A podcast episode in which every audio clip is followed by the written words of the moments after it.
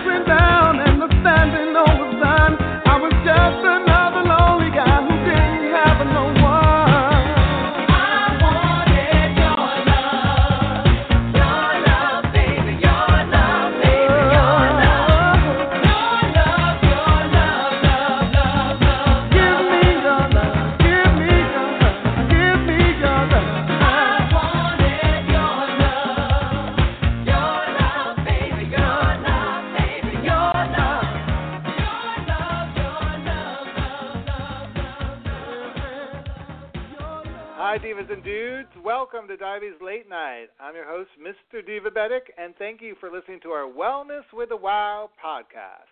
Tonight, we're celebrating Luther Vandross and his musical legacy, as well as raising awareness for diabetes wellness on our annual Luther Vandross Tribute podcast. Through his songs, Luther became a staple in the most joyous moments of people's lives. His voice, distinctive singing style, and unique ability to write, produce, and interpret songs about all the aspects of love led to monumental success. On this Luther Vandross tribute podcast, we will be featuring songs from Luther's third studio album entitled Busybody, courtesy of Sony Music. This year marks the 35th anniversary of that album's release. My guests tonight include Dr. Michelle May, Patricia Addie-Gentle, R&B and jazz singer Alyson Williams, here and now songwriter and entertainer Terry Steele, Seveda Williams, Luther Vandross historian Leon Petrossian, and our super fan all the way from Pittsburgh, PA, John Price. Now, you could also be a guest and call in or make a comment or share your story, maybe your favorite Luther memory, on our studio line at 347 215 8551. Now take a minute and donate to Divabetic at divabetic.org. Remember, your tax deductible contributions are greatly appreciated. Just like Luther's music, by the, by the mid 1980s, Luther Vandross had become a model of consistency by producing high quality, timeless, Quiet Storm recordings and establishing himself as the premier male vocalist of our time. Here's a snippet of one of my songs off of the Busybody album entitled Make Me a Believer, courtesy of Sony Music. Let's listen.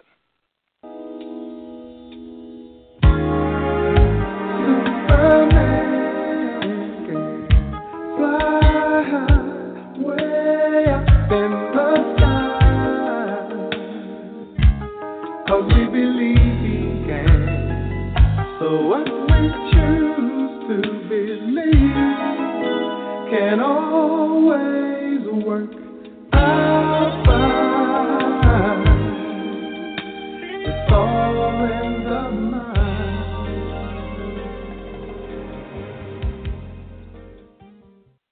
Welcome back to Diabetes Late Night and Divabetic's annual tribute to Luther Vandross. I'm your host, Mr. Divabetic.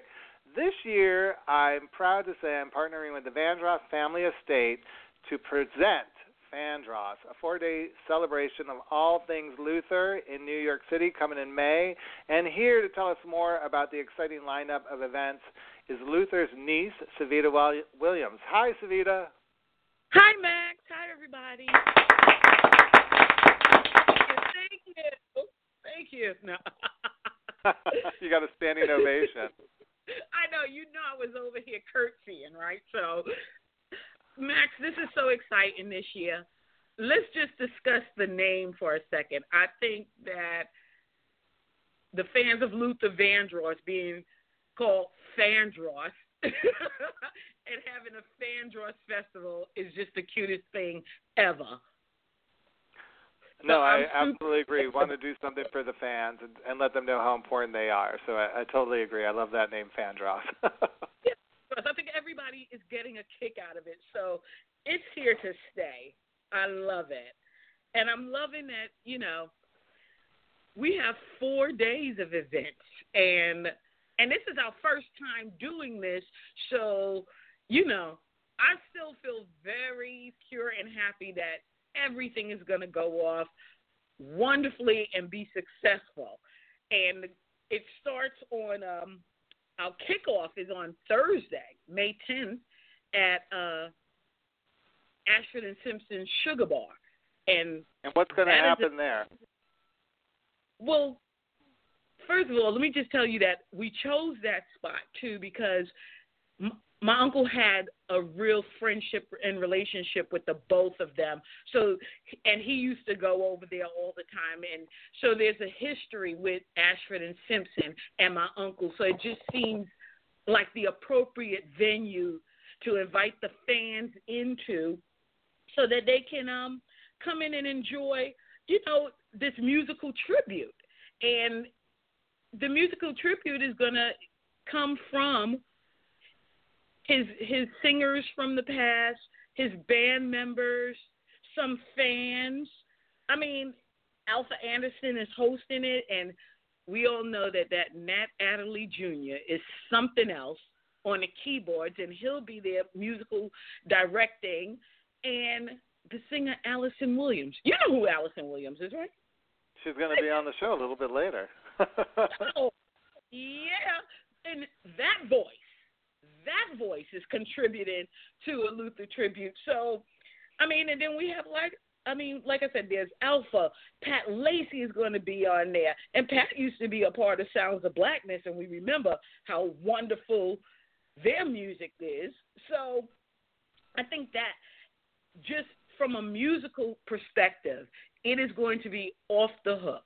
And from a crowd perspective, um, Sugar Bar is very warm and intimate, so the setting is just dynamic for what we're looking for. So everybody is, you know, going to grab a lutini. I don't know. We'll have a, a cocktail special or something for them, and just rub elbows with other people who love Luther. I mean, because since he has not been around to do concerts, you know, at a concert, you, everybody there was to, to love him and dance to him, sing to him, cry to him. But we have not had that in a while. So this intimate setting is going to have everybody close together and swaying. And I'm super excited about it. And the other, you know, Luther, always remember that for me, I also am about the business of Luther, which is wonderful. But the side note to it is that that this evening is going to benefit Divabetic, which you know, Divabetic is very, very close to my heart, and it was inspired by him. So I am just honored to be partnered up with you in doing something for him and benefiting Divabetic because getting out the information about diabetes is just paramount because we have to change people's attitudes about the situation and help them learn to live with it. But you know, this event is not a diabetes event, but it would, but still, there'll be plenty diabetics, I'm sure, in the house. But that's no, absolutely. And so then on Friday the 11th, we're going to bring everybody to see Lisa Fischer and Grand yes. Baton at the Blue Note in Greenwich Village. Now, a lot of fans, including Leon Petrossian, who's a historian, knows that Lisa Fischer sang backgrounds for your uncle for years and is actually years. featured in several videos. So it's kind of fun. It's going to be fun to see what she does. She's been so successful ever since the release of 20 Feet from Stardom that this is really a chance to get up close and, and personal with her in a very uh, well-respected venue, probably legendary jazz club, the Blue Note in the in the West Village. And now tell us about Saturday, May 12th, because this is a big deal, and um, this is this is the event that probably has me the most excited. I agree, Max. I love this event because it's being held in SVA Movie Theater in Chelsea And before you even get into the movie theater, what I'm loving is a, li- a little surprise. There's going to be a little bit of new music, not from him, but there's some wonderful producers who have some music that they want to see if Luther fans would love. So there's going to be a Luther new music listening lounge off to the side so people will get a chance to go in there and give their opinion. They listen and they give immediate feedback so we know how to proceed forward with um, everything Luther. And then on the way into the theater, there's going to be just such a wonderful, colorful display of his memorabilia um, and awards and his costumes and just everything that you remember about him that you love. And there'll be some also some other little surprises. But then when you get into the theater, it's going to just be I never like to call it a movie because I don't know what people think it's supposed to be when you call it a movie, but it's not a documentary. It's not the final story, but it's like a collection of his iconic performances, um, and also some things that people may not have known he was involved in commercials. He had a cartoon. I'm not sure people knew that, but that's up there.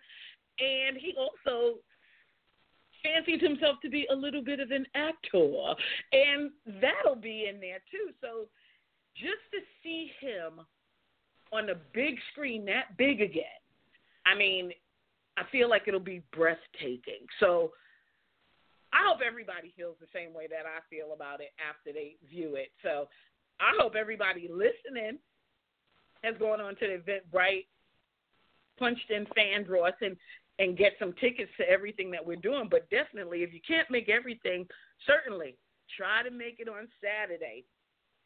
well, because part of that day also includes a panel discussion with a lot of the people who made the music with your uncle. So we've got Nat Adderley Jr. on the panel. We've got Robin Clark, uh, Carlos Alomar, Fonzi Thornton, Tawatha Agee, Cindy Mizelle, Patricia uh, Pat Lacey, and Alpha Anderson again, as well as some other people in the audience who will be um, sharing their stories. And I, uh, to me, uh, what's exciting is that fans really get to interact with the people who are making the music, get to ask them the actual questions.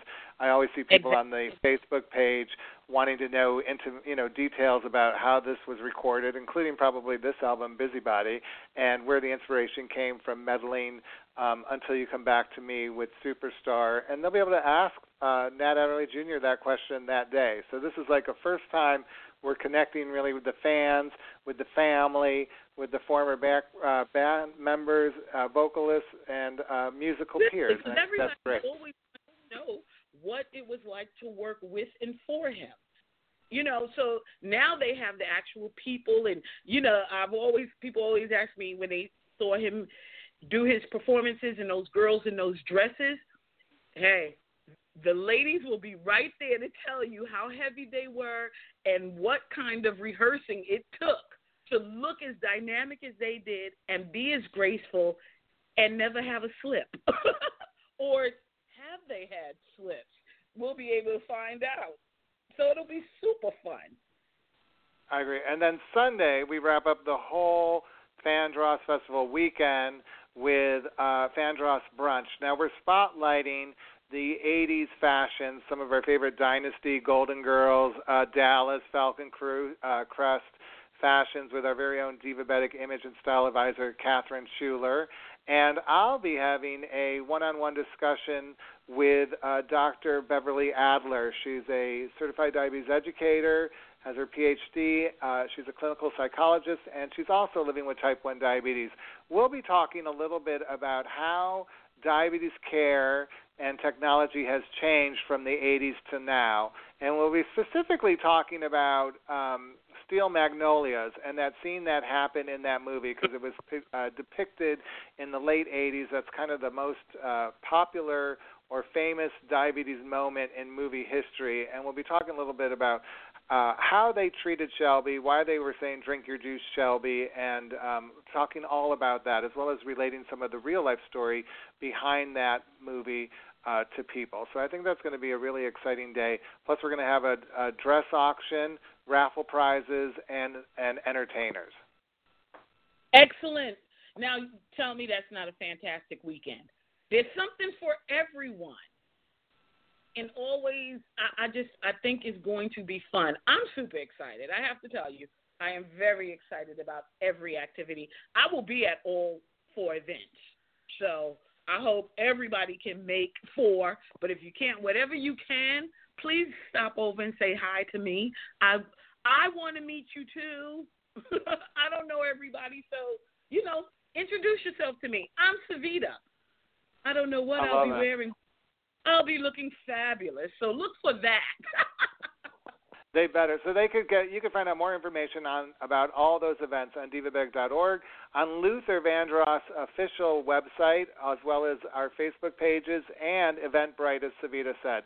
Thank you so much for joining us, Seveda, and I'm so looking forward to seeing you in a couple weeks. This will be great. Thanks, Max. Bye, everybody. All right, now Luther had a very public battle with his weight throughout his lifetime. Coming up, I'll be talking to the author of Eat What You Love, Love What You Eat with Diabetes, a mindful eating program for thriving with prediabetes and diabetes. But first, it's time for more music. This song we're going to play was first recorded by Stevie Wonder and then by Aretha Franklin before Luther decided to create a medley combining it with this song, Superstar. Here's a snippet of Until You Come Back to Me, courtesy of Sony Music. Let's listen. I want to tell you, baby, the changes I've been going through, missing you, missing you, oh, till you come back. I don't know what gonna do.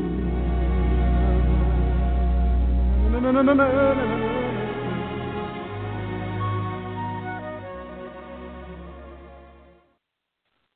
That's rough to end that song right there. But guess what? We're going to be playing the whole song at the end of the podcast. Welcome back to the Diva Divabetic's annual Luther Vandross tribute podcast. I'm your host, Mr. Divabetic, and my next guest is a doctor, mindful eating expert, and author who writes, speaks, and teaches about ending yo-yo dieting and resolving mindless and emotional eating. Please welcome the author of Eat What You Love, Love What You Eat with Diabetes, a mindful eating program for thriving with prediabetes and diabetes, Dr. Michelle May. Hello, Dr. May. Hi, Max. Thanks for having me. I've been hosting a podcast now, annual podcast for Luther, for several years, and I've been wanting to cover this subject. And I've been looking for the right expert, and I know I found that expert in you because uh, I, I was doing a lot of research uh, about you, and I know uh, this topic, uh, mindful eating, emotional eating, is personal for you because I was watching your amazing TED Talk. So I, I wanted to start first by getting a little, by having you share a little bit of your experience with our listeners. Yeah, you know, I think I'm like many people in the United States and now around the world who have struggled with yo yo dieting and challenges with body image. And, you know, for me, it started way back in, well, childhood, really. By the time I, by the time I was in high school, I'd already started dieting and I continued that all the way through college and medical school and even into my practice. And I don't think it was really until I realized that many of my patients were doing the same thing that I began to think, you know what? If I can't do it and they can't do it, then maybe maybe diets really aren't the answer. And so you got out of your practice and you really focused on this and creating a program around the idea of mind being mindful. But I, you know, it's it's gone so far in your career. You're now writing books. You have a blog. You do seminars. But the title specifically, like "Eat What You Love, Love What You Eat with Diabetes," I think for a lot of my listeners, they would say that's a contradiction. No one has ever told them when they're first diagnosed, specifically with type 2 diabetes, that they could eat what they love. Usually in my opinion, from what I've the the people I've talked to, family members, coworkers, doctors are telling them what not to eat and being uh, mm-hmm. being the food police. So, tell us a little bit about the, the this book and and the title and and what you're really trying. Uh, what the message really is here for people with diabetes who are struggling with these issues. Yeah, I think it I think it's really an important concept and you're right. It's totally contradictory to everything that we're hearing these days. But my personal experience and what I've seen with so many of my patients and the people I've worked with and and the people who who are interested in this approach you know it, we know how to diet we know the lists of foods in fact i think most people know more about nutrition than their doctors do because if you've struggled with these issues at all you've you've learned as much as you possibly can. So it's not a mm-hmm. matter of willpower. It's usually not a matter of knowledge. What it's a matter of is figuring out a sustainable way to eat and live your life and manage your life that doesn't require restriction and deprivation and obsession and and really making your life so small that you know what's the point right so the idea here is that when we learn how to tune into our body's wisdom about when we're hungry and when we're full and when we also notice the times that we feel like eating when maybe we're not hungry but we're eating for other reasons and start to address the the roots of the issues that we're struggling with then we can get back to a place where food doesn't have to be an enemy to us anymore so it's really about learning how to to heal that love hate relationship with food and this is kind of like, is this go along the idea of the break the eat, repent, repeat cycle? Is that what you're talking about? Yeah, exactly. So, you know, so a lot of us have struggled with this problem of yo-yo dieting. And so think about a yo-yo and why that that term is so relevant. So a yo-yo, you're you're wound up tight, you're following all the rules, you're being good, you're obsessing about everything you should and shouldn't eat. And and you can only do that most of us can only hold that level of obsession and compulsion for so long. And then pretty soon we sort of let that yo-yo go and it unravels back down toward the bottom and we're not we're not paying any attention and we're overeating and we're eating things that don't even leave us feeling good and certainly if you have diabetes your your blood sugar may spike and so then after a bit you start thinking, oh, I shouldn't be doing this. This is bad, and then we wind the yo-yo back up. Well, here's the thing: a yo-yo doesn't stop in the middle. There's, you know, you're you're either either holding on tight or not paying any attention at all. And so that's what I call the eat, repent, repeat cycle. What I like to help people realize is that there's a whole different way of thinking about this. So think of a pendulum instead. So let the yo yo roll all the way out to the bottom and watch it swing from side to side. So now you may sometimes be really careful about what you eat, and you may sometimes eat a little more than your body needs or is good for you, let's say. But with a pendulum, you can find a smaller arc in the middle, right? There's a there's a smaller range in the middle. And so, what Eat What You Love, Love What You Eat with Diabetes is all about is helping people find that smaller arc where you truly can eat what you love and you and you love what you eat that doesn't mean oh eat whatever you want just binge have everything it means when you're hungry choose food that you enjoy mm, eat it in an enjoyable way. Notice how you feel. If you have diabetes, notice how it affects your blood sugar, and then learn from that, and then make the next decision the next time you get hungry. It's about allowing your eating and your life to unfold moment by moment rather than obsessing and planning and feeling shame and guilt and deprivation. I, I, I mean, I, I'm enjoying this a lot, but I have to say, uh, you know, a lot of people again with type two diabetes and, and many with type one are are being told by healthcare providers that they have to focus on everything, and they begin to be very obsessive about looking at everything they're eating because you know uh, a lot of people with type 2 diabetes are are diagnosed right after a major health crisis and so they go into panic mode and they just feel like they are they're they don't want to obsess. You know, they're they're being forced mm-hmm. to obsess about something they never obsessed about, and they don't want to obsess. So how? I, I mean, it's just kind of again with this pendulum. How do they find some mm-hmm. kind of comfort in being mindful of their portions and the things they're eating and how they how it affects their body as well as like you're mm-hmm. saying being more mind you know listening to their body as well you know because it's there's so many sides to this i feel right oh definitely without a doubt there's a lot of sides to it that's why that's why my book is a not a pamphlet, right? I mean, there's a lot to learn and a lot to understand. But my co-author on that book is a is a certified diabetes educator, and when I first met her and she heard what I was teaching people about in terms of mindful eating and and eating what they love and loving what they eat, she said, "You know, Michelle, my patients with diabetes were yo-yo dieters all grown up. In other words, many of them had spent their entire adult lives on one diet after the next and then going off and then weight cycling and then struggling. And so if they had a genetic tendency toward diabetes, it might manifest itself in diabetes. Well, why would we think that after decades of yo yo dieting, suddenly you're diagnosed with diabetes and now you're going to be able to follow a restrictive diet for the rest of your life? most people only do it during that first phase when they're as you said you know they're scared they they're they're worried they're scared and so if they don't find a more sustainable way of making decisions about food then they will continue to yo-yo diet just like they did before the diagnosis of diabetes except now it has even worse consequences.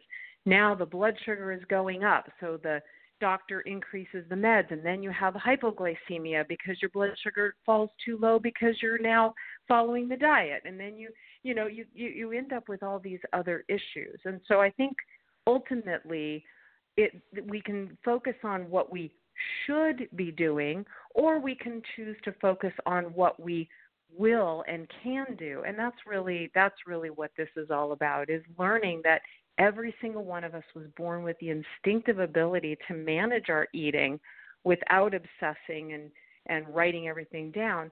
And so maybe we need a little uh, a little bit of knowledge here. Maybe we need to learn more about carbohydrates and how our body responds. And we also need to pay more attention to how our body responds, how we feel, and what's happening. And and all of these things are learnable, and we know they are because we've been doing it for 19 years, teaching people how to move away from these restrictive diets that they hate and can't do long term anyway. Well, and I I was attracted to your program because you said it's a weight neutral program. You prefer to focus on current behaviors rather than uh, you know, get involved in just focusing on the weight. I, I think that is uh, huge. And you know, at Divabetic, it's love yourself and then love your health. So starting from mm. a point of love versus hate. I wanted to talk a little bit about that because I, I think that's such a pivotal thing in what you're talking about right now is this idea of weight neutral and and finding comfort. I would I think what you're saying is finding comfort in where you are right now and and and trying to achieve a healthy healthy life and lifestyle. That's right. I think you know we we tend to think that weight determines health and and you might hear a physician say well yeah if you lose weight your diabetes will be better well when you lose weight what oftentimes what you're doing is making different eating choices and moving your body differently those are the things that make your diabetes better it's it may or may not have anything to do with weight loss. Well, I, we already know that when a person loses weight, their body will go into protection mechanism. It you know there's this whole series of of biochemical things that happen that cause us to feel more sensitized to food. We we notice food, we think about food more. Our body will feel hungrier more often when we're overly restricting our diet. We will we will uh, become more efficient and gain weight more easily. And I and, and anybody who's listening who's ever lost weight and regained that weight already knows this. We've experienced this for ourselves. And so instead of restricting to the point where your body goes into protective mechan- uh, protective mode, why don't we make sustainable changes that will bring our blood sugar down and manage our moods and, and the way that we're feeling and our health and other issues? It may not be diabetes for everybody, but manage our eating in a way that we can do every day for the rest of our lives because that's what matters. It doesn't it's not helpful to do something strict and hard for a week or a month or even a year.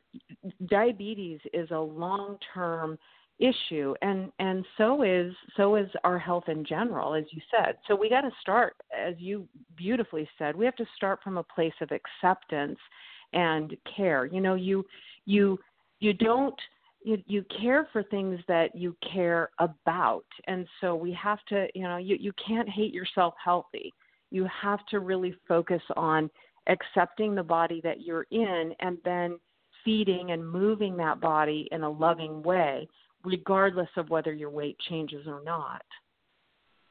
I love it. All right one last question uh, um, because i'm going to be talking about this on sunday brunch for uh, Fandross on um, Fandross on uh, May 13th. How has the conversation changed around this from the 80s till now? Because, you know, my boss did have a very public battle with his weight, as I said earlier, and I don't remember anyone in that time when I was working for him really uh, being respectful of the idea of mindfulness and emotional eating. And I'm just curious because you did make this huge switch in your own career over. How have you seen mm-hmm. this dialogue change, and where do you think it's going? Well, I, I think you're absolutely right because I was struggling with yo-yo dieting in the 80s as well, and and honestly, it hasn't changed everywhere. I mean, you only have to go on the internet to see all the millions of diets and and restrictive plans that are being promoted. But I think more and more, if you Google the phrase mindful eating, what you're going to find is that there are a lot of experts, dietitians and physicians and, and psychologists and coaches who are really saying, look, we've been dieting for decades now, literally decades, and look where it's gotten us nowhere. It's not helping. And so, what we need to do is rethink the way that we approach food and eating and weight and start to really look at moment to moment decisions because that's really what mindfulness is all about. It's it's eating with intention and attention. In other words, having an intention to feel better when I'm done than I did when I started, and eating with enough attention so that I notice the wonderful experience of the food and I also notice how my body responds. And with that kind of information, I can make decisions that don't require me to log every step and every calorie that I eat. I can I can move toward managing my diabetes if I have it or managing my life if I don't and not not make it be about whether I'm being good or being bad on the rules. Great way to end. I love that final comment and they could find out more about you. Uh, Dr. Michelle May will be posting all your links on our website later tonight. Thanks for joining us tonight. I really appreciate it. Thanks for what you do, Max. It's really important. Coming up, we're going to have another fabulous diva joining us. She's the talented Alyson Williams, who will be performing at the Fandross kickoff party at the Sugar Bar on Thursday, May 10th. But before we get to Alyson, I can't wait to talk to her. We're going to hear some more music. On this next song, Luther performed a duet with his childhood idol, Dionne Warwick. The song cracked the top 30 of Billboard's Hot 100 as a single back in the 80s. Here's How Many Times Can We Say Goodbye, courtesy of Sony Music. Are, so close to the end now. Still holding on, we try pretend now. Clinging to love we both know is dying, dying. We've tried and tried to find us a way. But darling, our dreams have now all been played out. Still we go on hopelessly trying. But how many times can we say goodbye? And how many times can we see love die? And how many times can we give it one more try before we really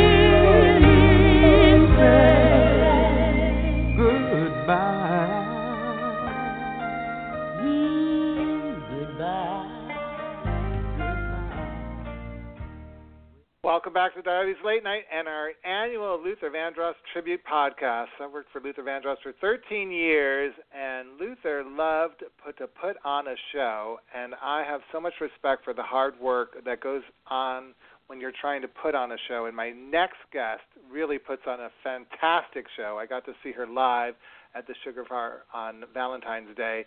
She's the first lady of Def Jam, an acclaimed vocalist who's been performing, who's going to be performing with us at Sugar Bar. Please welcome Alyson Williams. Hi, Alyson. Hi, Matt. How are you? I have chills because I I have to say your performance with Nat Adderley Jr. at the Sugar Bar was just one of my fa- all-time favorites. You were in oh such oh my command goodness. of the stage, and you know you have such an incredible musical pedigree. I want everyone to hear a little bit about your story because your father uh, was also a musician. Absolutely. I think that's where the inspiration, actually, both parents. Um, my mother had been a singer and actress and dancer early on in her in her uh, in her life, and decided to you know raise two daughters, which made her have go back to school, and she became an RN.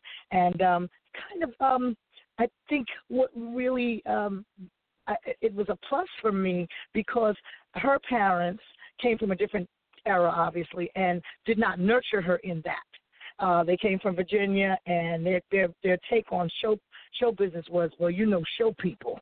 You know, there was something that was not uh, savory about being in show business, or something that was a little to the left, apparently. So she always had a hard time. Um, I guess you know, following her dream and having them be behind her. But when I came along, my they my parents, both my father being a musician and my mother, were like, well, we've given you everything that we believe we can give you in terms of trying to hone this gift that you've been given. But we've also given you what we know when when you leave the house, when you close the door, you're coming back, and you're not going to go out there and do anything that's going to uh, harm yourself or or bring shame or you know just those things you worry about your kids. But um as they say you train a, a child up in the way and they'll they'll follow that way. And um it was it was it was a great a great uh, a great uh, plus for me like i said because I didn't get held back. It wasn't like, no, you can't go, no, you can't hear. And it's so funny. You just played Dionne Warwick with Luther. I went to see Dionne by myself because I had to go see her, and my mother had to work. And um, I was a teenager at the time, but old enough to get on the Greyhound bus and go to Atlantic City and to find my way to the showroom. And she was like, "Here's a lot of coins. You're gonna call me when you get there. You're gonna call me da da da da." And I did it, you know. And and she allowed me to do that because she knew I needed to experience things. And um I love it. I mean, Well, the interesting thing yeah. about Dionne Warwick to me is she doesn't really get the respect because people think of her as Psychic Network, and then, of course, that hideous turn she had on Celebrity Apprentice, where she just came off as like the nastiest person in the room. If she's listening, I apologize, but it's true. So, I mean, like a lot of people, I think, just don't today don't have don't see her for all everything she accomplished. I mean, she's such an well, amazing let me well, let me also say this, and let me also say this: if she is listening, or anyone who knows her is listening, she may have come off that way, but that is not her spirit at all. From what I've experienced, she's always been kind and loving, and just really, you know, like she's the first person to see a young singer coming up and want to give them, you know, a boost and and and and and uh, sit and have a conversation. That's how I've always seen her. No, So, I agree. well, I've seen know, her backstage. She wasn't. Mhm. She she came off very different on that show. Well, I want to tell you. I want to. I want to first of all. I want to thank you for keeping the music alive.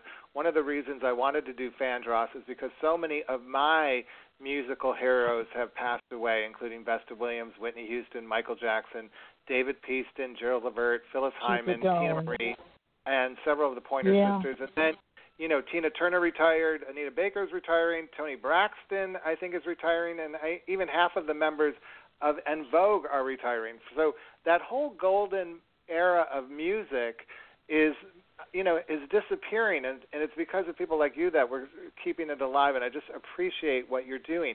It had to be in a phenomenal time to work in music. How do how do you how would you explain? Uh, your career in the 80s when you were releasing albums with Def Jam? Well, you know, it really started prior to that. Um, just Def Jam came around in like '86, and my my first album came out. Um, the singles were like '88, '89, actually. So um, prior to that, when Def Jam was being formulated, I was on the Capitol label, and what was exciting is that that's when Chic was really happening. This was 1982, 84, any, anywhere in there. And I became a part of a stable uh, of a producer named Fred Petrus. Fred Petrus had a group called the BB&Q Band. He had, uh, which was the Bronx Brooklyn Queens Band, making really great R&B pop hits. He had a group called High Fashion, which was myself, Meli'sa Morgan, and a young man named Eric McClinton out of uh, Detroit, who was ma- managed by David Coffey at the time. And then he had a group called Change, and the lead vocalist for that group was Luther Vandross. Right. So I imagine how how excited I was to be a part of that circle we had nightclubs in New York. We had uh, uptown clubs. We had the midtown clubs. We had downtown clubs where you could actually go and see live music, and and people would be there uh, two, three weeks in a row, or you know, or every Friday, Saturday, and Sunday would be the Kinky, their Kinky Foxx with uh, Johnny Kemp up front, or it would be uh, uh, Jamila featuring Keith Sweat, or it'd be Alyson Williams with her group, or whatever. It was always something to do and a place to go. Uh, jazz clubs like Mikell's where you could go see a Phyllis Hyman, and you you know it was just it was just a, a golden time, um, and people were getting a chance to put their foot in the door. Um, and to really have an opportunity to, to, to make something. Uh, high fashion existed for about two years, maybe a year and a half, but it was wonderful because once again we had clubs. We could do five different, we could do four or five track dates in a night and the limo would just pick us up and take us everywhere. We had Bonds, we had Bonds International, we had the Fun House, we had the Garage, we had the Loft, we had Better Days, we had it was it just goes on and on. Then we went to Jersey, we it was incredible. And Brooklyn had coin. every place had a club, so you could really really hone your craft. And after I got finished with high fashion, that by that time Def Jam was just about ready. Um, I was on Profile Records for a quick second, which is where Run DMC was. So Russell found a place to tuck me over there. We did a a, a 12 inch single uh, cover of Yes We Can Can, which was a kind of like almost like a go go meets dance version, and then finally Def Jam. What was great about Def Jam is I was the only female there. Um, certainly the only R&B vocalist for a minute. Um, along with a young rapper named Nikki D, a female rapper, and then my other R&B uh, cohorts, which were Orange Juice Jones, famous for The right. Rain, uh, Tashan, and uh, um, Chuck Stanley, uh, who had a, a hit single with Day by Day. So it was a great time to be in the mix of something that was so new and cutting edge, and everybody thought it was just going to be a passing fancy, and it stuck to the point where Russell had to step away from the uh, the label, you know, just to kind of learn what he needed to learn to become the mogul he became because the rap stuck. And when he got ready to do R and B, they looked again and said, "Oh, please, okay, you did the rap, we, we'll give you that, but you're going to fall on your face with the R and B." And he didn't. We had charted music. My album stayed on the charts for 67 weeks. The only other album on the charts for 67 weeks at Billboard that year was Madonna. I love So it. it well, was a that wonderful stuck time. was, was your song "Just Call My Name." How did you get your Yes, hands on that song? I want to know because you you had such a lovely way of talking about it on stage at the Sugar Bar, and and just the success you've had with it, and how fans have continued to listen to it. Uh, tell us a little bit about the recording of that song and how you you got that song um, when you were at Def Jam. Um, well, uh, being at Def Jam had its challenges, and and some of the challenges were they were um, a little more well. Um, how can I put it? They had a little bit more experience, I guess, at that time finding the music for the rappers. Most of the rappers are writing their own things, so they were looking for music for me, but they didn't really know how to find what I did. They knew I was a jazz singer by trade. They had come to see me at Sweetwater do a cabaret show. They knew I sang R&B, but where to find it. And Russell also loved to employ young people because he knew that young people had their ear to the ground and their finger on the pulse. But maybe in that hip hop world, we didn't even have hip hop at that time. It might not have been the, the, the, the best match. So I knew that it was going to be on me to keep my eyes and my ears open too, as well as write. um, the sad thing about my writing was when I would take my songs in, they would always say, "Oh, Alyson, don't worry, we're going to find material for you." And instead of saying, "Alyson, it's not that your music isn't good; it just doesn't fit what we see of what the image is." Because I grew up listening to jazz and pop artists like Dionne Warwick and Barbra Streisand, Broadway uh, divas, and what have you. So my writing wasn't where they needed it to be for what Def Jam was doing uh, with an R&B artist. So I stopped writing because I felt I wasn't good enough. Uh, but I put that energy into becoming the best stage performer that I could be. And eventually I started writing again. But long story short, a friend of mine said, Listen, I'm going to California. You want to come? So we jumped in the Volkswagen and we went. And we drove across country. And I ran into um, a friend of mine who was then producing, oh, my, my God, all this. He was, he was the golden child, Denzil Miller. He had left Broadway and New York Session World and was now hitting it with Quincy Jones, and they were all rubbing on him and everything. And he and I, we said we were going to get together. We were from New York. We were going to hang out. But he was so busy in the studio with so much of a demand. He said, Alyson, I want you to come by the studio and just hang out with me for a day. And they were working on a demo for several labels and several artists and several songs that were going to be placed on this demo, and this Just Call My Name was one of them. And I knew from the moment that I heard him playing it, and uh, the singer uh, Philip um, Philip Ingram's brother, James Ingram's brother, Philip Ingram, is a very well-known uh, session singer out there in L.A. He was doing the lead in the background, and they were putting the song together, and I knew it was mine.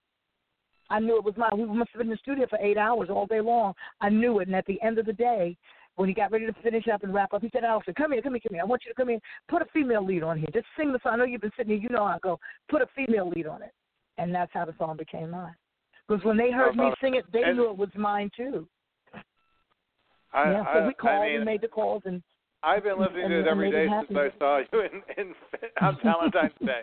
I won't do my It's rendition right now, but I could do it for you another time. Uh, so much has changed though because you've continued to grow and go on with your career, but you've also dealt with some health issues, and I know you're living with diabetes. So I want to talk a little bit about your experience living with diabetes at while you're performing, Alyson. How has that affected your career?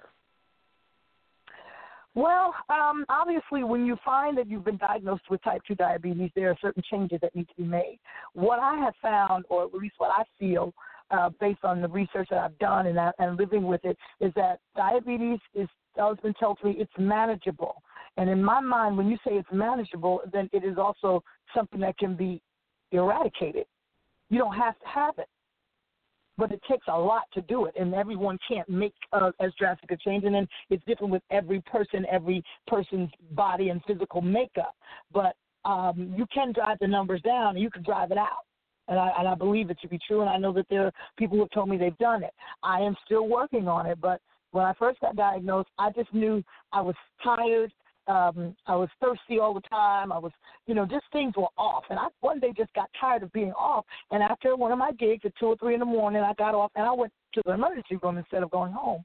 And they said we might need to keep you, Miss Williams, because you have some very high numbers, sixteen point something. They said we don't. The only reason you're probably not on a stretcher coming in is because otherwise you're a healthy person. So they kept me over the weekend, and they got me you know, all set up and figured out what the situation was and and and decided, you know, what the form of treatment would be for me. And immediately um, after that first A1C um, appointment that I had to go back in three months, I drove my numbers down immediately to the point where the uh, endocrinologist said to me, said, Miss Williams, I don't know what you did or what you're doing, but apparently you're doing something right because there's a drastic change in, in what it is. And if you keep on this path, you could be one of the few that sees your way out of it.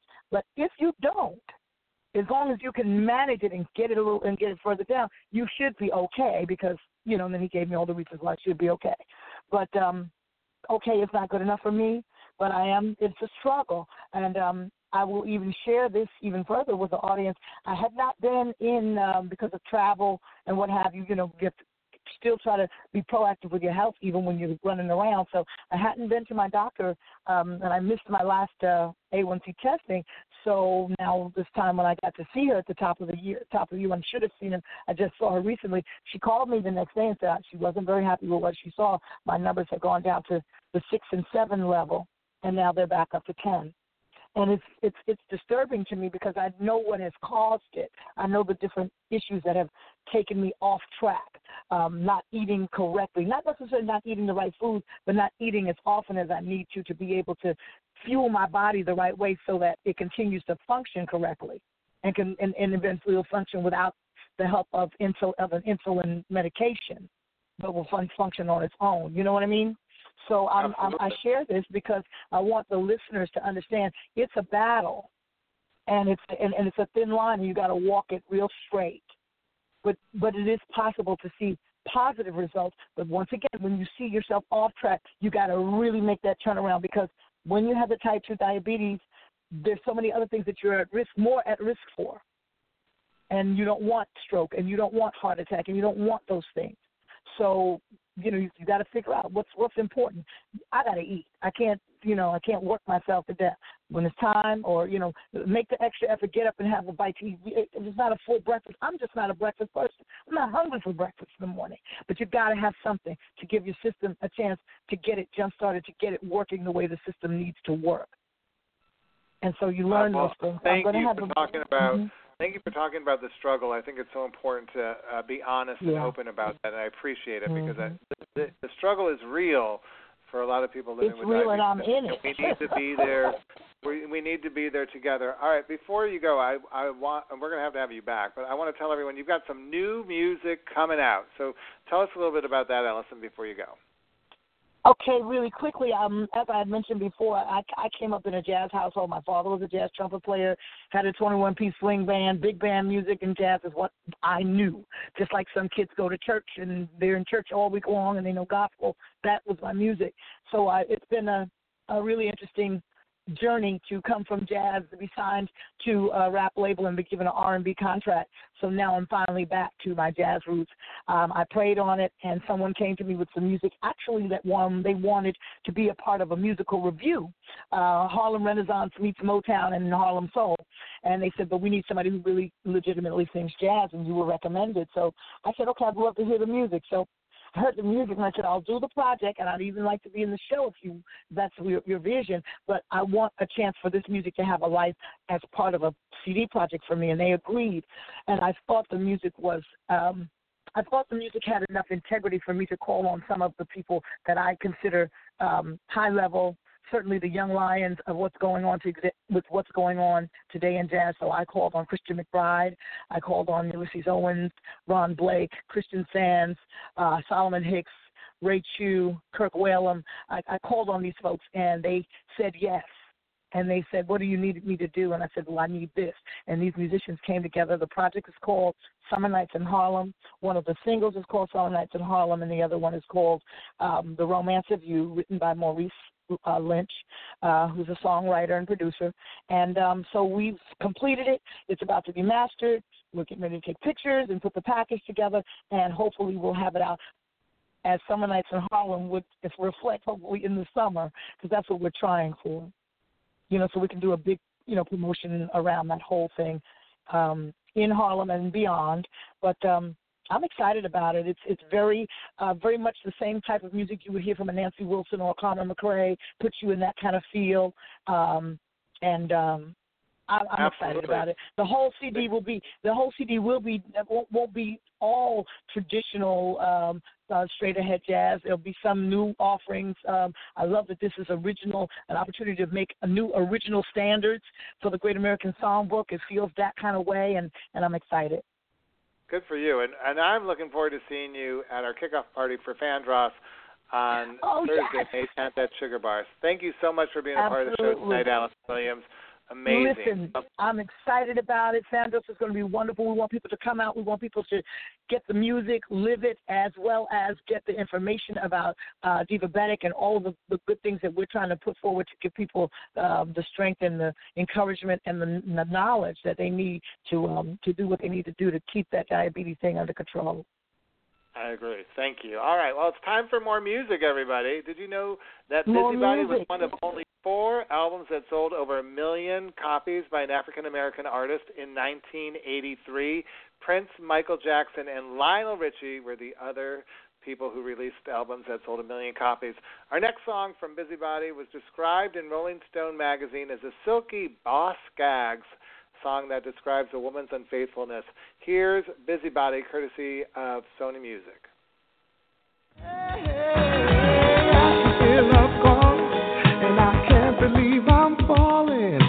somebody who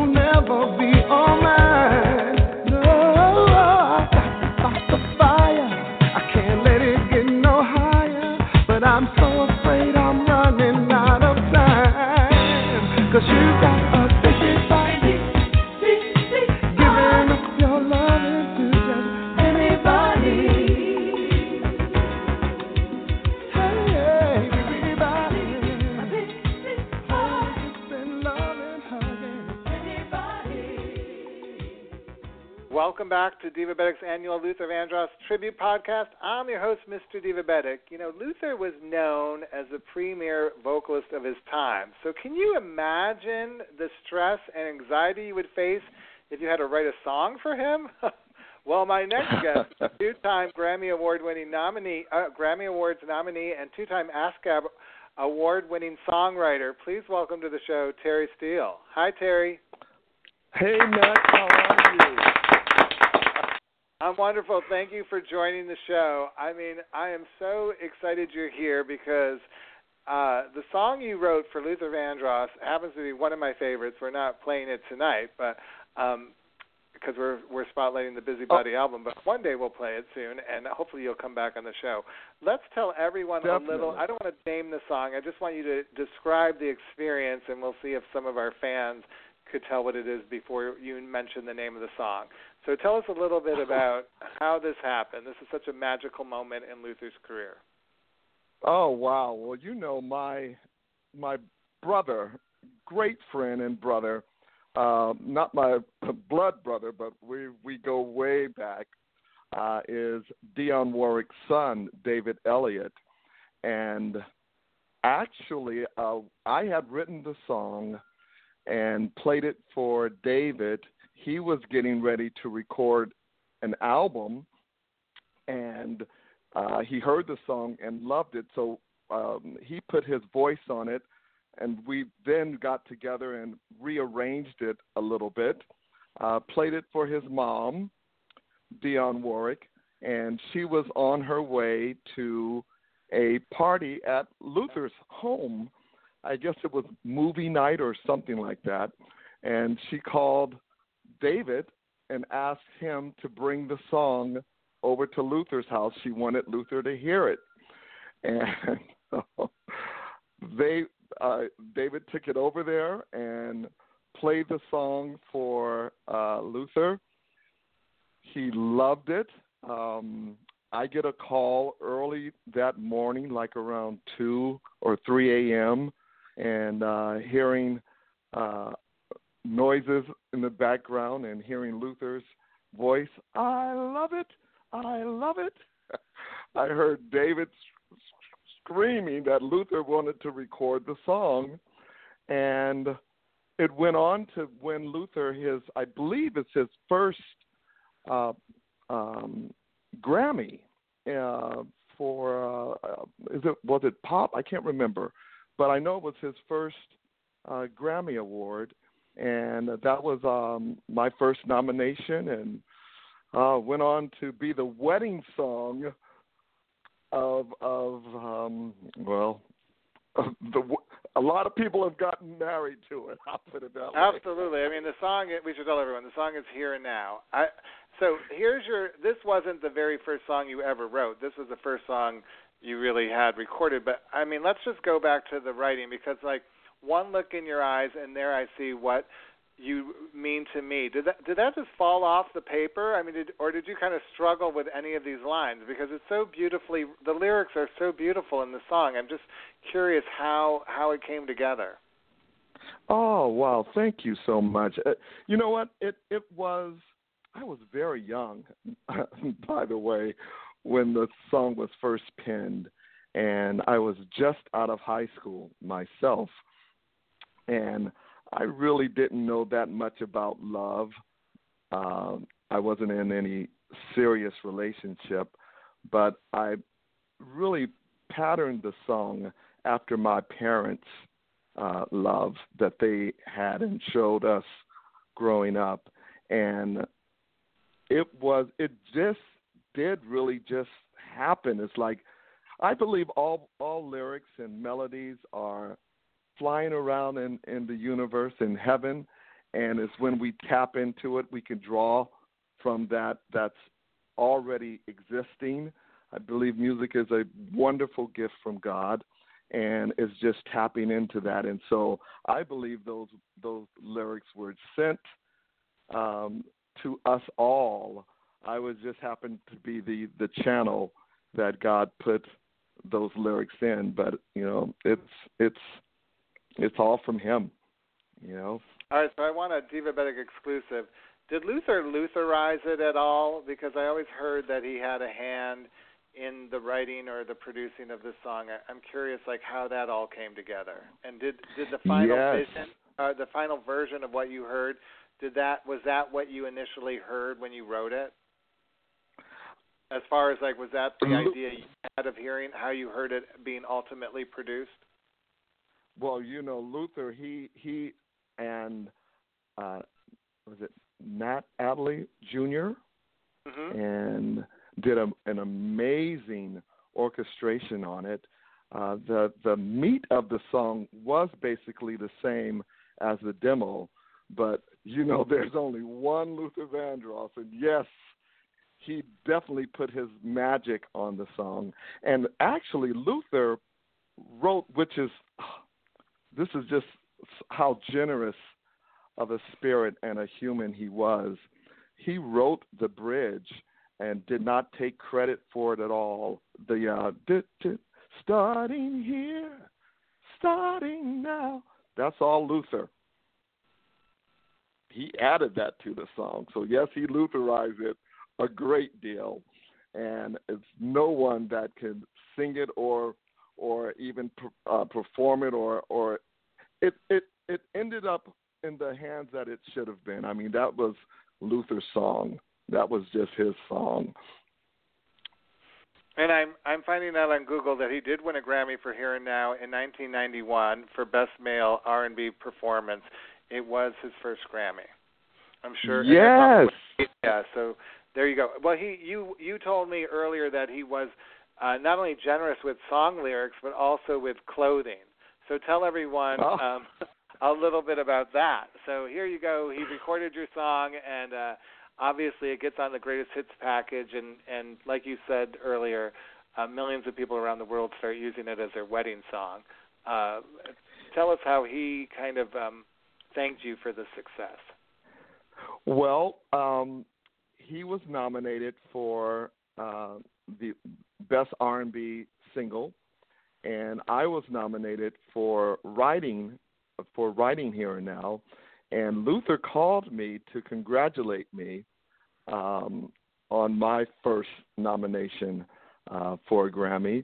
And we were talking, and you know, Luther he he knows he knows the he knew the clothes, and so he called and and asked what was I going to wear to the Grammys, and I was you know brand new to all of this, so I said, well, you know, I'll probably go rent a tux, get a tux or a black suit, and he said, no, no, no, no, no. This is what I'm going to do.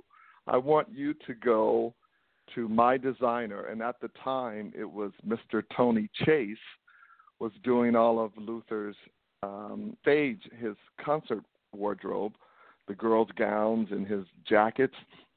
And he says, I want you to go to Tony, and I'm going to have him to give you uh, to um, do a jacket, but I'm going to have him to give you one of my designs for the for the show.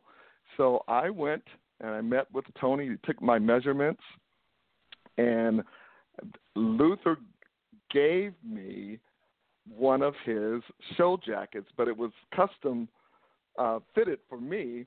But that was my gift for writing here and now, and and uh, for his way of saying thank you for the Grammy nomination. But truly, it was it's all me in the in the thank you spot.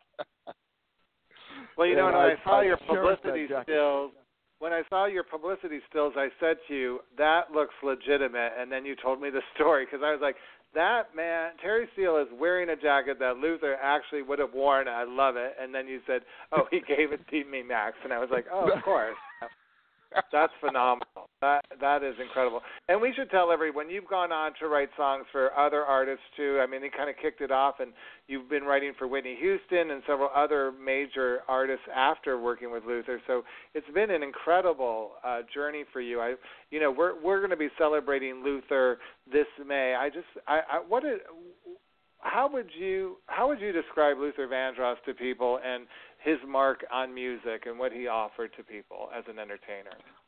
Oh wow, you know that is that is a, a, a hard question to answer simply because he is such an original. There is there is and will never be another Luther Vandross. I've been privileged to um, keep his legacy, so to speak, alive with. I do a, a tribute show to him, and I tell everyone when I walk trying to be Luther, there's only one Luther, but I'm really doing this out of gratitude for a man that was so generous to a young writer when he did not have to be and recorded my song and invited me to the studio uh, when the orchestra dates were going on and and uh, the background sessions and and I learned so much. He just opened up his world to me. I, I have the um, original score from Here and Now that Luther signed and all the musicians signed. I did my own We Are the World. and they all signed it for me and he just gave me so many tips and and and showed me how to operate in the studio. I that was my first time being um, around such professional art uh, um, musicians and singers, and and Luther just just opened up and and oh man, he really did change my world as far as recording and and how to behave in the studio. You know, back then there was studio etiquette. You you went in and and you were professional and you got the job done and you had fun, but it was really a serious thing and and oh man, I will forever be grateful to him. There's only one Luther Vandross. Will only ever be one Luther and forget well, about like, like grateful for you for being on our tribute podcast because I, I love that memory you just shared and sharing that with the fans so they could hear more about Luther the man and uh I just I appreciate that. He was such a generous, kind spirit and I I sometimes think oh, that's yes. by the music and I, I'm I'm glad you talked about that tonight. Thank you so much for joining us. We'll have you we have to have you come back when we play here and now on one of our upcoming tribute podcasts. Have a great night. Wonderful. Thank you, Max. Thank you. Well, we're going to play more music from another co-writer of Luther's. This one's name is Marcus Miller. He was a bassist who worked with Luther Vandross, and they collaborated on "For the Sweetness of Your Love" from the Busybody album. We're going to play it right now, courtesy of Sony Music. Let's listen.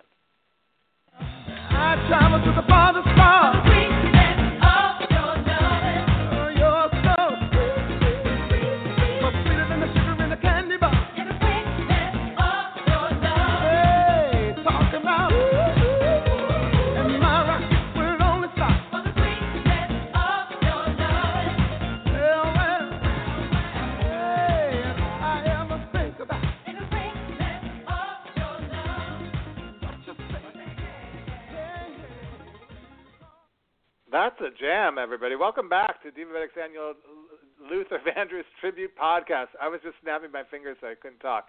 You know, uh, last year at this time is when I had the idea or the inspiration for the Fandross Festival because I was talking to the fans, and especially the fans who loved him the most. And one of those people has become such a big part of the Luther legacy for me. He runs a Facebook group. I call him the Luther Historian. Please welcome to the show Leon Petrossian. Hi, Leon. Oh, hey, Max. Thank you. What do you think of this year's podcast? Oh, this is great. Yeah, just so much information and uh, memories and history. Yeah, this is great. Um, I want to talk with you about Busybody because this is an incredible album that really a lot of people uh, just showed the consistency of the hits that Luther Vandross had. Third studio album, partnering again, like I said, with Marcus Miller, partner, partnering again with, I mean, partnering for the first time with Dionne Warwick. Tell us a little bit about you, what you what you love about this album and what you think the fans should be looking for when they listen to it. Um, well, with this album, uh, what I what I find is is a lot of the songs um, deal with uh, the uh, str- you know I guess struggles of love um, and relationships. Uh, that's really like the main theme of the album. And I mean, just like the last song you played, that was like the most up, upbeat song of the of the album. So, uh, I mean, you just got so many great ballads. Uh, I mean, like my favorites, "Make Me a Believer." I mean, that's to me, that's like one of the all-time. I think the all, one of the all-time Luther ballads. And he had such an incredible. Um, you know, Steve Kroon worked on it. The musicians were there. Yogi Horton, who toured with him for years. Skip Anderson, Nat Adderley Jr., Marcus Miller, Doc Powell. I mean, it is an incredible lineup of musicians on the show, uh, on that album, as Yeah. well as we should say the vocalist. He had Brenda White King, Yes. Fonzi Thornton, Philip Ballou, Robin Clark, Tawatha, Alpha, Cindy Houston. Several of these uh, women are going to be at our upcoming Fandross Festival. Darlene Love, Yeah. David Lasley, Paulette McWilliams, Michelle Cobb, Yvonne Lewis, Patty, and Patti Austin. I mean, there's a name for people, right? Yeah. Oh yeah. Oh yeah. So I I think a lot of people point to the ballads, and I think, like you said, "Make Me a Believer." But ultimately, I think this album is really known for "Superstar" until you come back to me. Right. Right. And where do you think the magic came for that song? Hmm. I you know I I'm not sure. The magic. Uh. Ooh, that's a tough one. That's a tough one. Uh. You mean in terms of uh Luther working his magic, or just the song itself? Any any way you want to tackle that question, uh, I'll be Barbra Streisand and just lean Hmm. back in my chair. Wow, that's that's that's a good one. I'd have to. All right, well, I'm uh, going to give you a minute to really, think about that while we play another Yeah. song and get ready to meet the ultimate fan. Uh, we stumped Leon Petrossian. I can't believe it, everyone. All right, did you know that Luther Vandross spent his own monies to fund his original demo tape, and he shopped it around to various labels in New York City? A year later, a whole year, can you believe that? 1981, he finally secured a record deal with Epic Records and released his debut album, Never Too Much. But here's a song from the third album, Busybody, written by Luther Vandross and again with Marcus Miller, entitled I'll Let You Slide, courtesy of Sony Music. There's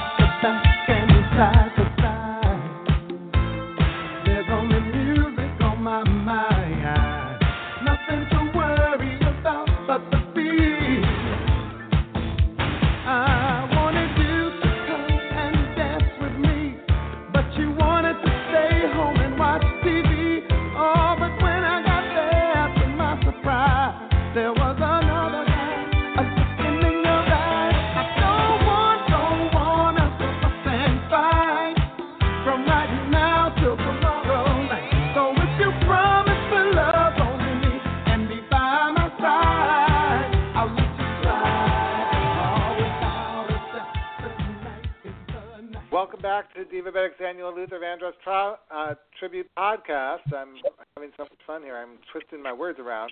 I'm your host, Divabetic. It's time to meet the fans that are part of Fandross, and we've got a big super fan from Pittsburgh, PA. Please welcome John Price. Hi, John. How you doing, Max?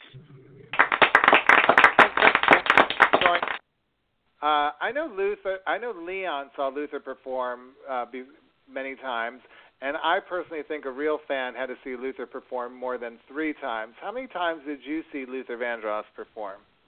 Six times. Six times in concert.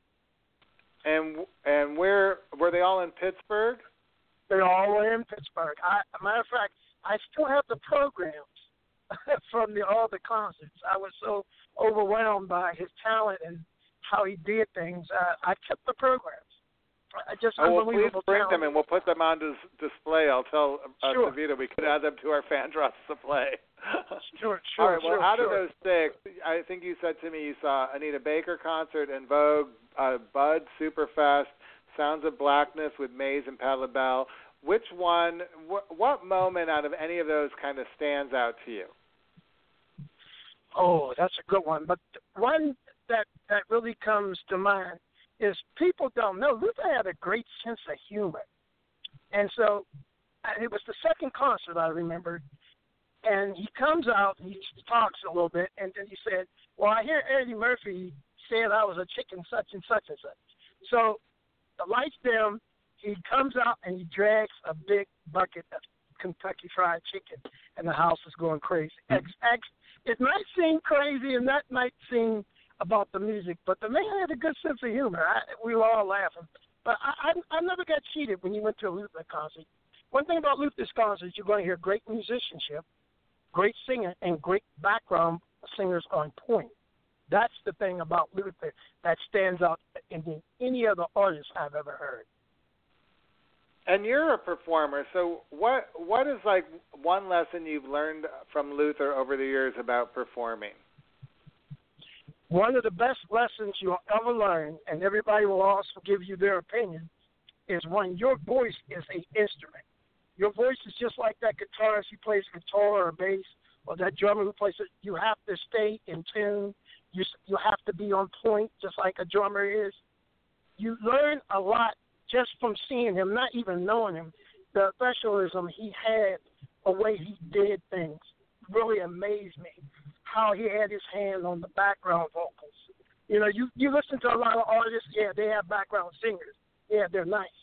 When you listen to Luther Vandross' background singers, it's more innovative. The style, the sound, the technique. It's pretty unique, pretty awesome. That's the thing as a performer I look at. I try to take to my own creativity and create the same thing with my own spin on doing my vocals.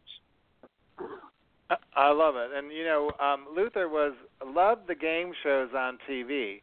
So in honor of Luther, we thought we would have some fun with you. Uh-oh.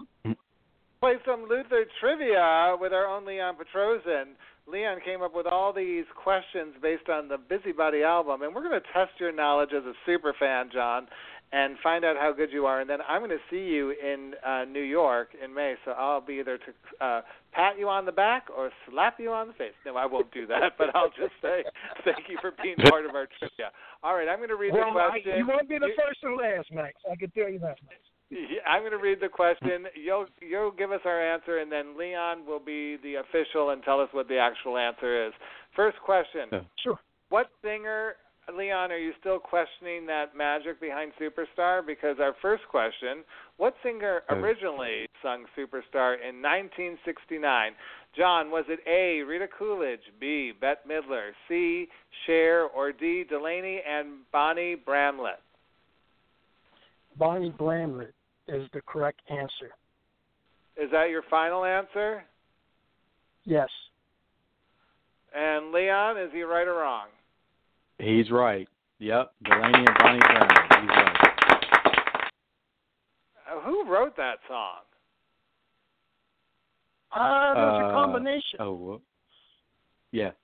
Oh God, you got me, Max. This has been a while. Oh goodness, because on that song he combines two songs together until you come back to me, and the other part is, and then didn't the Carpenters do the Superstar?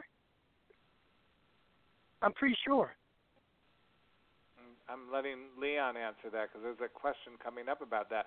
Before the Carpenters uh, released their hit, who recorded it before them? Is it Rita Coolidge, Bette Midler, Tiny Tim, or Cher? Oh man, who was the first option? Rita Coolidge. I'll take a guess and say her. I, I'm not going to know that one. Leon, what's the correct answer? Well, actually, hey Max, the the one that I had was um, hold on, hold on. Actually, it was uh, all three actually did release Superstar, um, before the Oh, wow. Carpenters recorded it. Yeah, so all three of them Wow. actually had record. Yeah, had recorded it before them. They just were never a big hit. It was just never a big hit until All the Carpenters. continuing with the superstar line of uh, questions, Leon. True or false, John Yeah. Price? Was Superstar's working title during portions of its development called Groupie Song? Is that true or false? Groupie Song was it the initial title for Superstar.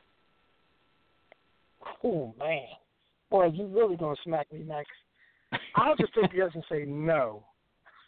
oh my goodness! Leon? It was actually true. Yeah. Wow, I got Yeah. you wrong.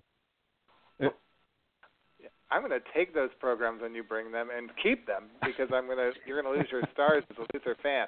All oh, right, here we go. What's our our next question is um looking Oh, all right, here we go. True or false? Did Luther sing Superstar along with Diva Gray and David Lasley in 1978 on guitarist Dave Spinozza's album Spinozza? Did true or false? Did Luther Vandross sing Superstar along with Diva Gray and David Lasley in 1978 on the guitarist David Spinozza? Is that how you pronounce his name, Spinozza? The album Spinozza. Yeah. I might strike out again. I'm gonna say no. No. And Leon, It's true. He actually did. Yep. It was one of the yeah one of his uh early sessions. Yep. we've got to have Max, more applause, people. All right, let's let's let's see if you could change it up because Leon finally got away from Superstar for a minute and, and concentrated on another song on this album. Which song Oh, yeah. on the Busy Body album wasn't released as a 45 single? Was it Superstar? Is this is that the right way? Is it was released or wasn't released, Leon? Wasn't released. Wasn't released on a on an actual single. Okay, so was it That has Superstar for the sweetness of your love? I wanted your love. Busybody. I'll let you slide. Make me a believer. Or how many times can I say goodbye? Which one wasn't released as a 45 single? It has to be Superstar because it was so long. You couldn't cut the time down. I'm Mm. taking a guess, but I'm pretty, that was a pretty long song. Uh, it actually was B. It was for the sweetness of your love because on Superstar on Wow. Superstar they actually did um a, a five minute version. They actually did cut it down to about I think it was five minutes and thirty nine seconds. Wow. Well, I'm giving, Yeah, I'm giving, yeah. I give you credit. I give you credit, Max. Your questions were tough. That well, one you've got one known. more The to one- redeem your. You've got one more to redeem yourself, and the question is, to be able to perform on stage at our Fandross kickoff party at the Sugar Bar, you need to get this last question right. Oh Which boy, singer God, did a duet with Luther on How Many Times Can We Say Goodbye? Was it Oh, Cheryl Lynn. Phyllis Hyman, Dionne Warwick, or Aretha Franklin? Dionne Warwick. Uh, how many times can you say that's easy? That's very easy. And what and what song are you going to sing at the Luther Fandross kickoff party? Um, one of my favorites is "Never Let Me Go." That is one of my Hmm. favorite tunes. Are you going to give us a little bit of that for a second? Yeah, sure. Um, "Never Let Me Go." Yeah. That's what you want. Uh, just let me love you tonight. Forget about tomorrow. Is that good enough, Max? That was perfect. And you know, um, you sounded you sounded like Luther, and uh, part of this is about celebrating Luther's musical legacy, and another part is about raising diabetes. So I'm bringing on our number one certified diabetes educator, Patricia Addie-Gentle. Hi, Patricia. Hi, Max. How are you? Good. Thanks for joining us because Jonathan and Leon, as you heard, just concluded the entertainment portion of our trivia game tonight. But now it's time to play Diabetic Health Trivia with Leon and John Price. Are you guys ready? Yeah. I'm I'm ready. as ready as we're going to be. All right, here we go. Here's your first question. What organ in the body produces is insulin? Is it A, the liver, B, the pancreas, C, the kidney, D, the gallbladder? You want me to take this one, Leon? You can go ahead. Yeah, go ahead. the pancreas. Yeah. Uh, Patricia, is that right or wrong? That is right. That is right. That's right, And yeah. the pancreas is bad a you small think of it. gland located in the abdominal cavity, and that is the organ that Mm. produces insulin. Next question. What's the best way to treat a low blood sugar? Is it A, with a, can- a chocolate bar, B, with a handful of jelly beans, C, with a glass of orange juice? That's C. easy. Let me take this one. See the glass of orange juice. well, oh yeah. What did you say, Leon? I said C too. Yeah. So they both said C. Patricia, is that Yeah. right, wrong? Well, that is a wonderful way to treat low blood sugar. Uh, so I'm going to say they're right. Uh, however, if you have someone who is maybe a little semi conscious and not able to drink orange juice, you can also use, and that was not an option, but something like a gel pack. The gel pack absorbs through the mucous membrane even when the person if you can squirt it in the mouth even if they're not conscious enough to swallow and strangulation could be a factor when you have someone who is really really suffering from a very low blood sugar so orange juice Mm. might might not be the best choice at that time And what Hmm. about the chocolate bar? Is that a good option? A lot of people like to carry around a Snickers or something like that. Well, the chocolate bar does not uh, digest and go straight in the bloodstream like other sugars because there is a lot of fat there. And so it kind of uh, slows that absorption and digestion. So you want something that's going to quickly go into the bloodstream. So orange juice is a liquid, you know, squeezed from the orange, and it is highly concentrated with sugar. And the um, gel pack is also very good. Okay, and the final question What's the difference between type 1 and type 2 diabetes? Ooh, good question. If I'm not correct, and I think she'll make sure I am correct. Type one, you're born with the uh, the disease, correct? From the beginning. Usually, no, you're not born with it, but it is when the pancreas stops making insulin.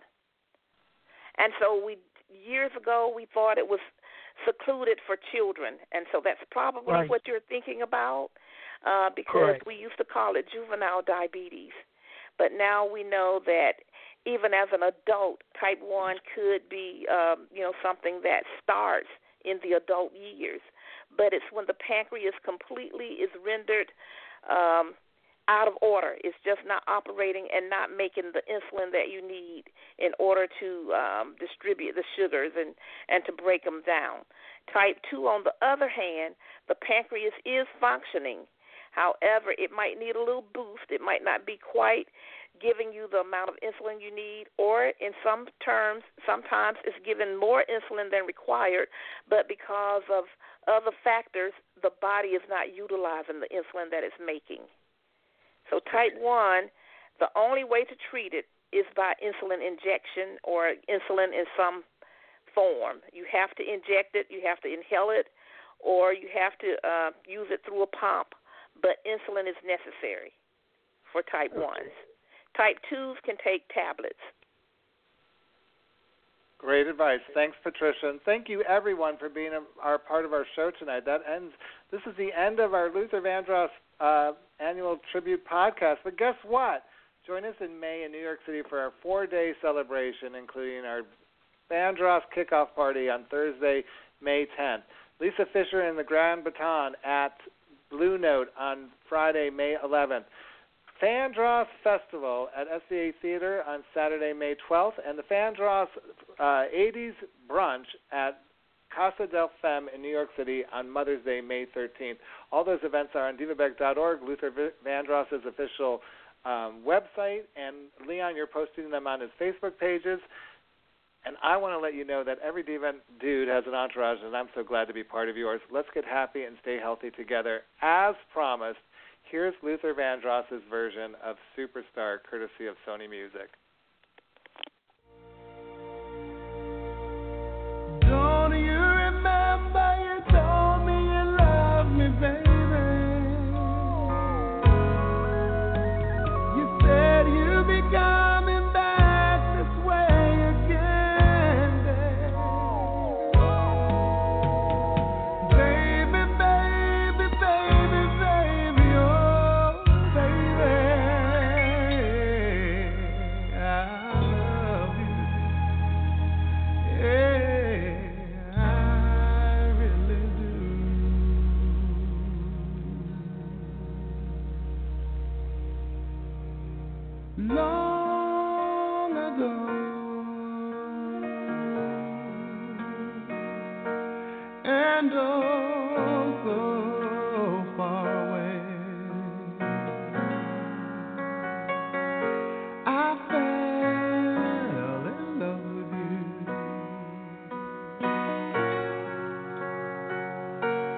Before the second show.